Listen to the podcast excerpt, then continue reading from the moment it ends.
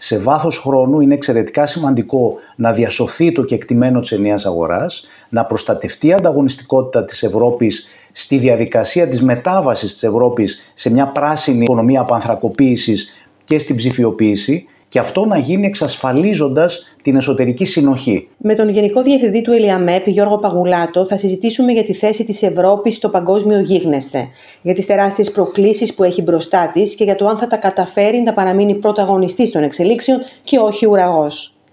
Κύριε Παγουλάτο, στο τελευταίο κείμενο πολιτικής που γράψατε μαζί με τον Αλέκο Κριτικό, ανοίγεται ένα λιγότερο γνωστό κεφάλαιο για μια τεράστια απειλή για την Ευρώπη.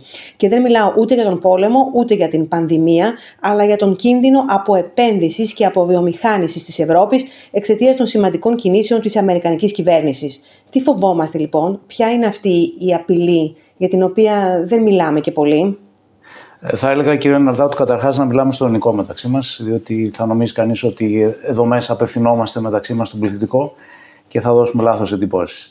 Λοιπόν, ε, μιλάμε για δύο κατά βάση νομοθετήματα της κυβέρνησης Biden, τα οποία είναι εξαιρετικά σημαντικά. Ε, Καταρχάς για τις ΗΠΑ και θα έλεγα για τον κόσμο. Ε, το ένα είναι και θα τα πω περιληπτικά αυτό που στον τίτλο του έχει τη λέξη πληθωρισμός. Είναι ο νόμος για την, ε, για τη μείωση του πληθωρισμού, το Inflation Reduction Act, που είναι το πιο σημαντικό. Και το άλλο είναι εκείνο που αφορά τις υποδομές. Αυτά τα δύο αθρίζονται σε συνολικές επιδοτήσεις για την πράσινη μετάβαση και την απανθρακοποίηση της αμερικανικής οικονομίας, οι οποίες ε, ξεπερνάνε κατά πάσα πιθανότητα το μισό τρεις. Υπολογίζονται σε περίπου 560 δις από το Διεθνή Οργανισμό Ενέργειας. Δεν είναι σαφές ποιο είναι το άθροισμα στο οποίο μπορούν να φτάσουν, ακριβώς γιατί περιλαμβάνουν και tax credits τα οποία δεν έχουν ταβάνι. Η ουσία είναι ότι με αυτά τα νομοθετήματα η κυβέρνηση Biden επιχειρεί να βάλει τις ΗΠΑ στο παιχνίδι της αντιμετώπισης κλιματικής αλλαγής. Και το κάνει πάρα πολύ αποτελεσματικά. Καταρχάς ο στόχος αυτών ε, δεν είναι ο, ο νόμος για την καταπολέμηση του πληθωρισμού που αφορά ε, επενδύσεις ε, και επιδοτήσεις ύψους 369 δις, δεν αφορά τον πληθωρισμό ουσιαστικά, αφορά τον ανταγωνισμό από την Κίνα. Και αφορά την μετάβαση της ε, αμερικανικής οικονομίας στην ε, οικονομία της απανθρακοποίησης και την, τον επαναπατρισμό επενδύσεων και παραγωγής από την Κίνα έτσι ώστε να μπορεί να αντιμετωπιστεί ο κινέζικος ανταγωνισμός. Έτσι όπως το λες όμως, ακούγεται σαν κάτι πολύ καλό που δεν απειλεί την Ευρώπη. Πού βρίσκεται λοιπόν σε αυτό η απειλή προς την Ευρώπη; Είναι κάτι πολύ καλό για τις ΗΠΑ να, να ξεκαθαρίσουμε ποια είναι η λογική αυτού του νομοθετήματος γιατί έχει σημασία και για τον τρόπο με τον οποίο η Ευρωπαϊκή Ένωση θα επιλέξει να αντιδράσει σε αυτό. Λοιπόν, είναι πολύ καλό διότι είναι η πρώτη φορά ε, καταρχάς που έχουμε τέτοιας έκτασης ε, πακέτο αντιμετώπισης κλιματικής αλλαγής στην Αμερική. Η Ευρώπη καλούσε τις ΗΠΑ να μπουν και αυτές σε αυτή τη διαδικασία. Το κάνουν τώρα πολύ αποτελεσματικά με μια λογική όχι αντικινήτρων αλλά κινήτρων, θετικών κινήτρων και αποσκοπώντας ακριβώς όχι μόνο στη χρηματοδότηση ενός τεράστιου εύρους επενδύσεων πράσινου χαρακτήρα και μετατροπής ε, παραδοσιακών βιομηχανιών σε πράσινες και μετατροπής παραδοσιακών υποδομών σε πράσινες αλλά και με τη λογική της ε, καθετοποίησης και της, ε, του επαναπατρισμού σταδίων της αλυσίδας παραγωγής έτσι ώστε να μεταφερθούν στις ΗΠΑ όσο γίνεται περισσότερα στάδια της αλυσίδας αξίας σε, σε ένα πολύ μεγάλο εύρος προϊόντων που περιλαμβάνει από τις μπαταρίες μέχρι τα φωτοβολταϊκά. Αυτό που έχουμε στις ΗΠΑ είναι ότι υπάρχει μια παράδοση καινοτομίας και σε πράσινη τεχνολογία. Αυτή όμως η τεχνολογία μόλις περάσει το στάδιο της, ε, της αρχικής καινοτομίας έτεινε να μεταναστεύει στην Κίνα στο στάδιο της τυποποίησης και της μαζικής παραγωγής. Και έτσι η Κίνα στη φάση αυτή κυριαρχεί ακόμα και στην πράσινη βιομηχανία, διότι έχει καταφέρει να παράγει σε πολύ ανταγωνιστικές τιμές, χρησιμοποιώντας και τις δικές της επιδοτήσεις και κρατικές ενισχύσεις. Αυτό λοιπόν που κάνει η Αμερικάνικη νομοθεσία επαναπατρίζει με διάφορα κίνητρα και φορολογικά και ε, ρυθμιστικού χαρακτήρα και επιδοτήσεις, επαναπατρίζει ε, ένα πολύ μεγάλο μέρος αυτής της παραγωγής στην Αμερική. Άρα μπορεί και η ευρωπαϊκή παραγωγή να φύγει, να πάει στις ΗΠΑ για είναι... να έχει τα ωφέλη αυτού του νομοθετήματος του Biden. Αυτό ακριβώς είναι το ωφέλιμα για την Αμερική και αυτό είναι το πρόβλημα για την Ευρώπη. Ότι τα κίνητρα αυτά με τα οποία οι αμερικάνικες επιχειρήσεις καλούνται και δελεάζονται να έρθουν και να επενδύσουν στην Αμερική είναι κίνητρα τα οποία απευθύνονται και στις ευρωπαϊκές επιχειρήσεις, οι οποίες βλέπουν ότι πλέον η μετακίνηση της παραγωγής τους στις Ηνωμένες Πολιτείες θα τους εξασφάλιζε πολύ σημαντικότερα περιθώρια κέρδους από αυτά που θα έχουν υπό τις κανονικές συνθήκες που λειτουργούν στην Ευρώπη. Άρα αυτή είναι η μεγάλη πρόκληση για την Ευρώπη. Είναι μια πρόκληση πραγματικής αποβιομηχάνησης. Είναι η πρόκληση του να χάσει ένα πολύ σημαντικό μέρος της βιομηχανικής της παραγωγής, όχι μόνο στις πράσινες βιομηχανίες και τεχνολογίες, αλλά και στις συνδεόμενες με αυτές, γιατί οι αλυσίδες αξίας εκτείνονται σε διαφορετικές κατηγορίες προϊόντων και παραγωγής και αυτό είναι εκείνο που έχει χτυπήσει ένα γερμό. Και έχουμε δει μια πολύ άμεση, θα έλεγα για τα δεδομένα της Ευρωπαϊκής Ένωσης, ταχύτατη αντίδραση στο πακέτο αυτό. Έχουμε μια σειρά δηλώσεων που έχουν ξεκινήσει τροχιοδεικτικά από την γερμανική κυβέρνηση, από τη γαλλική κυβέρνηση, από σειρά επιτρόπων, από την πρόοδο της Ευρωπαϊκής Επιτροπής και είναι σαφές ότι η Ευρωπαϊκή Ένωση διαμορφώνει τη δική της απάντηση σε αυτή την πρόκληση. Θα αντεπιτεθεί δηλαδή. Θα αντεπιτεθεί όχι ε, με έναν πόλεμο επιδοτήσεων και προστατευτισμού, διότι ένα πρόβλημα που δημιουργεί η νομοθεσία του Biden είναι ότι αντιβαίνει ευθέως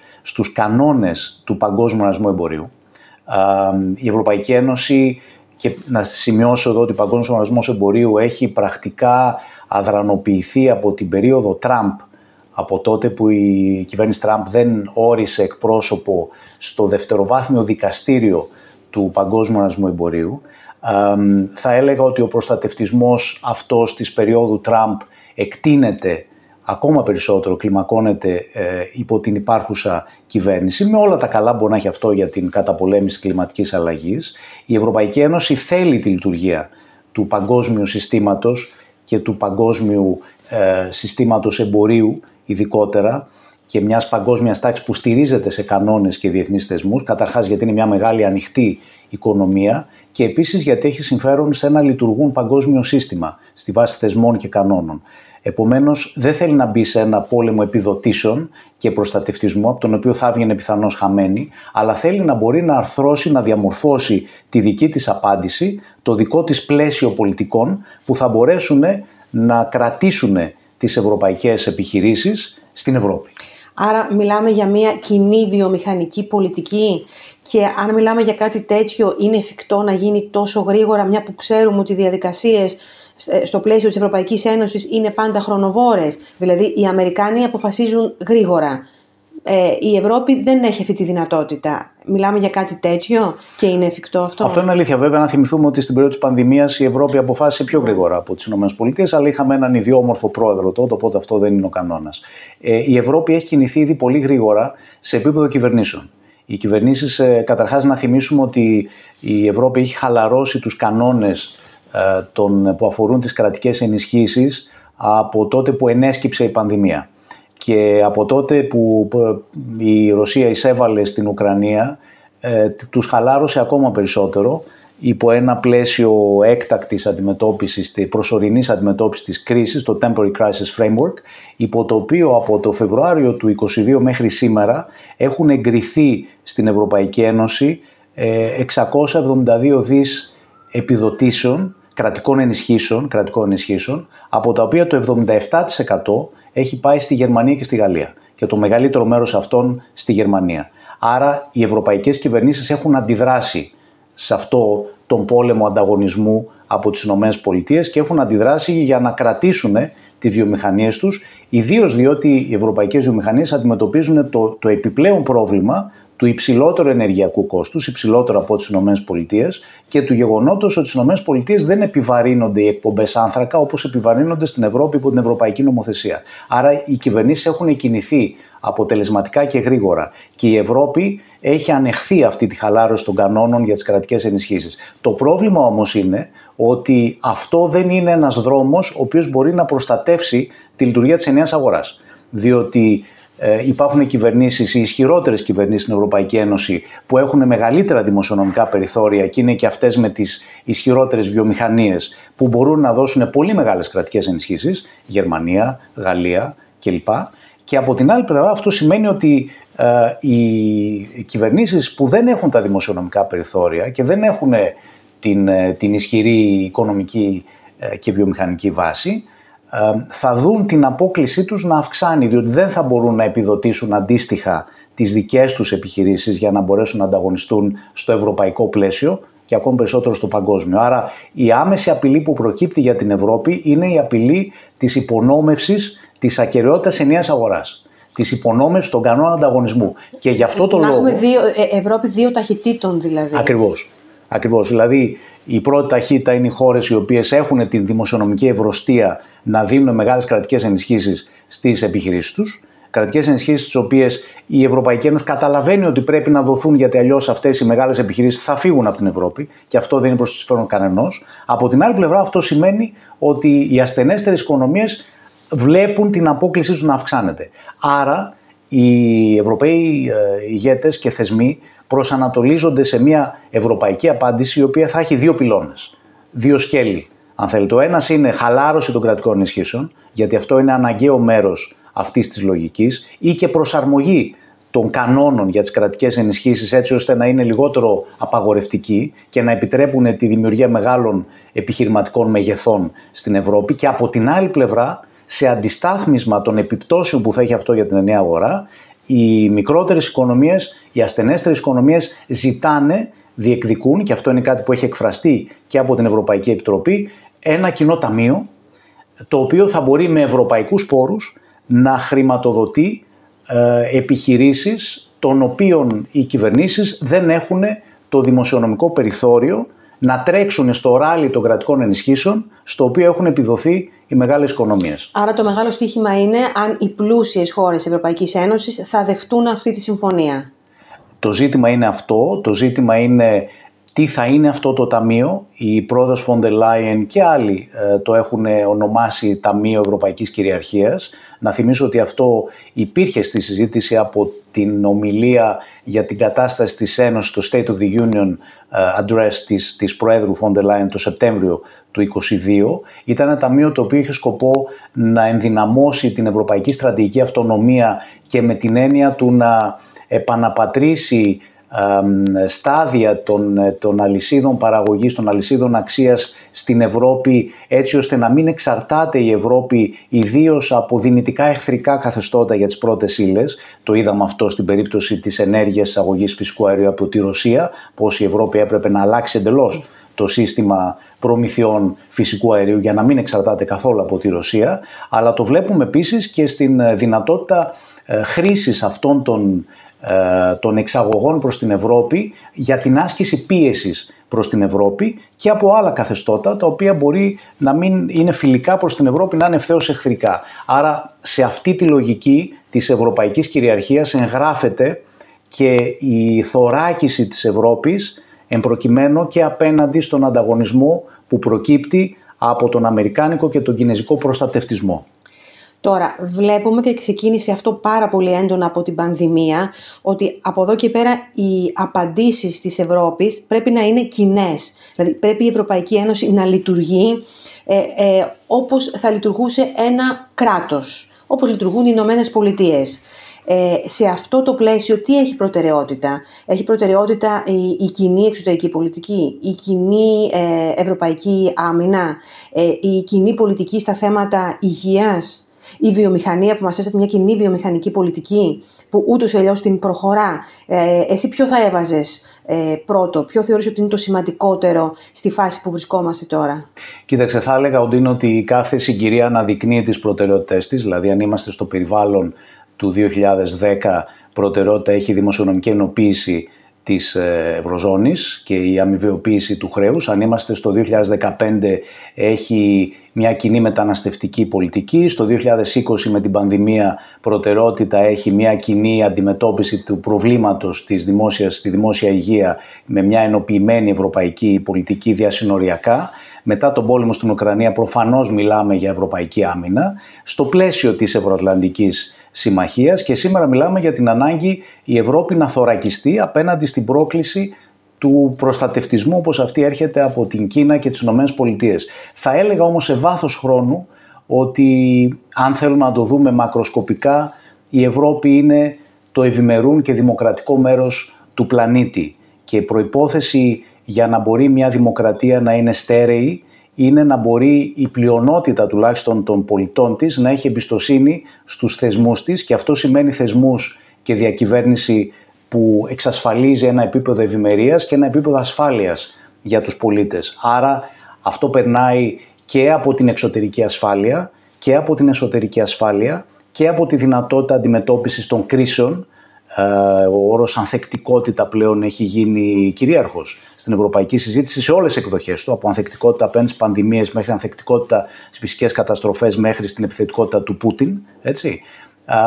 Και ε, να εξασφαλίζει λοιπόν αυτή την ευημερία, το οποίο σημαίνει μεταξύ άλλων και την ε, εξασφάλιση της ανταγωνιστικότητας της Ευρώπης. Γιατί ε, η Ευρώπη χωρίς να μπορεί να εμπορεύεται με τον υπόλοιπο κόσμο και χωρίς το κεκτημένο της ενιαίας αγοράς στο εσωτερικό της που είναι αυτό που κάνει και την Ευρώπη μια οικονομική υπερδύναμη, όχι πολιτική αλλά οπωσδήποτε οικονομική εμπορική στον κόσμο, δεν θα έχει αυτή τη δυνατότητα να εξασφαλίζει την ευημερία των πολιτών της. Άρα σε βάθος χρόνου είναι εξαιρετικά σημαντικό να διασωθεί το κεκτημένο της ενιαίας αγοράς, να προστατευτεί η ανταγωνιστικότητα της Ευρώπης στη διαδικασία της μετάβασης της Ευρώπης σε μια πράσινη οικονομία απανθρακοποίησης και στην ψηφιοποίηση και αυτό να γίνει εξασφαλίζοντας την εσωτερική συνοχή έτσι ώστε να μπορεί να εξασφαλίζει κιόλας τη δημοκρατική σταθερότητα γιατί οποιαδήποτε αποτυχία της Ευρώπης στο πεδίο και της συνοχής μεταξύ κρατών μελών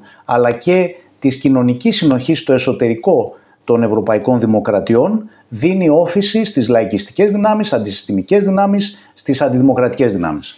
Τώρα, πόσο ε, επλήγει από το Qatar Gate η Ευρωπαϊκή Ένωση και οι θεσμοί της, πόσο κακό έκανε τελικά το Qatar Gate ε, και στους πολίτες, στο, στον τρόπο που αντιλαμβάνονται την, την Ευρωπαϊκή Ένωση, στο πόσο την εμπιστεύονται; Είναι σαφές ότι είναι ένα πολύ μεγάλο πλήγμα. Βαρύνει βεβαίως ειδικά το Ευρωπαϊκό Κοινοβούλιο, από εκεί άλλωστε Εκεί άλλωστε εντοπίστηκε το πρόβλημα. Το Ευρωπαϊκό Κοινοβούλιο θυμίζω ότι έχει μια λογική αυτορύθμισης ε, σε ό,τι αφορά τους κανόνες διοντολογίας. Ίσως αυτή η αυτορύθμιση, όχι ίσως, είναι βέβαιο θα πρέπει να γίνει πιο αυστηρή και ίσως θα πρέπει να, είναι, να εισάγει και άλλα θεσμικά όργανα στη διαδικασία της εξασφάλισης αυτών των κανόνων. Είναι σαφές ότι το Ευρωπαϊκό Κοινοβούλιο θα δώσει εξετάσεις ως θεσμός εν ώψη και των ευρωεκλογών του 2024 θέλω να ελπίζω ότι θα μπορέσει να ανατάξει τις εντυπώσεις αυτές, οι οποίες είναι άδικες για το Ευρωπαϊκό Κοινοβούλιο και οπωσδήποτε είναι άδικες για την Ευρωπαϊκή Ένωση συνολικά. Ε, θα πρέπει να το κάνει επιθετικά, ε, έτσι ώστε να πάμε στις εκλογές του 2024 με αυτή την υπόθεση πίσω μας και όχι μπροστά μας και οπωσδήποτε όχι στη συζήτηση και στην αντιπαράθεση, γιατί αυτό είναι κάτι το οποίο θα ωφελούσε μόνο τις εθνικιστικές και αντιευρωπαϊκές δυνάμεις οι οποίες βλέποντας ε, τι συμβαίνει στην Ουγγαρία, βλέποντας ε, τις δυνάμεις που αναπτύσσονται και σε άλλες ευρωπαϊκές χώρες, ε, είναι απέναντί μας. Τώρα, ε, θέλω να πάμε και στο θέμα της διεύρυνσης. Για αρκετό διάστημα, για αρκετά χρόνια μετά την τελευταία διεύρυνση, οι Ευρωπαίοι δείχνουν μια δυσανεξία στο να υπάρξει και νέα διεύρυνση, στο να ε, αγκαλιάσει τα Δυτικά Βαλκάνια. Ε, εσένα η γνώμη σου ποια είναι στο, στο θέμα αυτό; Πρέπει να εγκαταλείψουμε τα Δυτικά Βαλκάνια στην αγκαλιά των Ρώσων, των Τούρκων, των Κινέζων ή πρέπει να κάνει την υπέρβαση εδώ η Ευρωπαϊκή Ένωση γιατί τα Βαλκάνια, τα Δυτικά Βαλκάνια είναι Ευρώπη, είναι στην καρδιά της Ευρώπης; Η Ευρωπαϊκή Ένωση έχει δώσει μια υπόσχεση στις χώρες των Δυτικών Βαλκανίων ε, εάν κάνουν τις αλλαγές που τους έχουν ζητηθεί να πάρουν την πορεία προς ένταξη. Ε, ορισμένες από αυτές έκαναν, όχι απλώς έκαναν τις αλλαγές, αλλά άλλαξαν και το σύνταγμά τους, όπως η, η Δημοκρατία της Βόρειας Μακεδονίας, στην κατεύθυνση αυτή.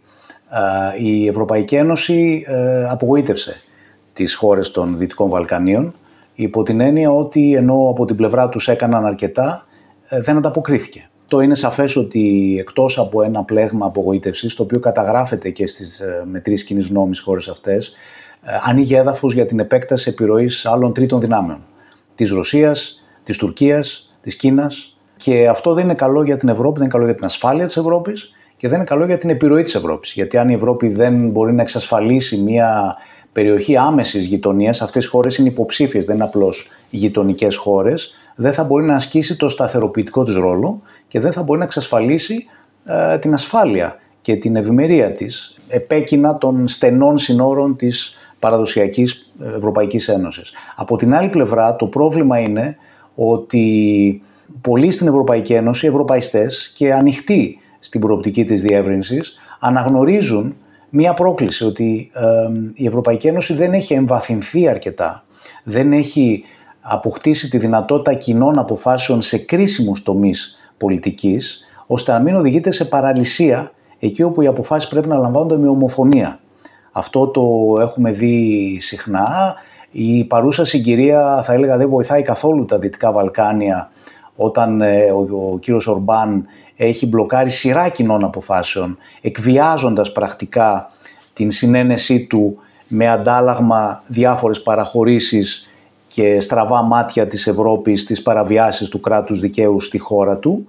Αυτό έχει δημιουργήσει μια αρνητική προκατάληψη και υπάρχει εύλογη ανησυχία ότι εάν ανοίξουμε ε, και σε άλλες χώρες στις οποίες είναι αλήθεια οι δημοκρατικοί θεσμοί δεν έχουν την εμπέδωση που έχουν στις παραδοσιακές ευρωπαϊκές δημοκρατίες, η κοινωνία πολιτών δεν έχει το βάθος και ο εθνικισμός δεν έχει εκλείψει και ο αναθεωρητισμός και ο αλυτρωτισμός στις, στις χώρες αυτές ε, θα βάλουμε, θα εγκλωβίσουμε την Ευρώπη σε μια κατάσταση παραλυσίας όσο μια σειρά κρίσιμων αποφάσεων μένουν να λαμβάνονται με ομοφωνία. Άρα γι' αυτό ορισμένοι λένε ότι δεν μπορούμε να προχωρήσουμε σε περαιτέρω διεύρυνση χωρίς να έχουμε λύσει το πρόβλημα των κοινών, της λήψης κοινών αποφάσεων είτε με ειδική πλειοψηφία είτε με μια πρωτοπορία κρατών μελών τα οποία μπορούν να προχωρήσουν μεταξύ τους σε στενότερη ενοποίηση μέσα από τη διαδικασία της ενισχυμένης συνεργασίας. Άρα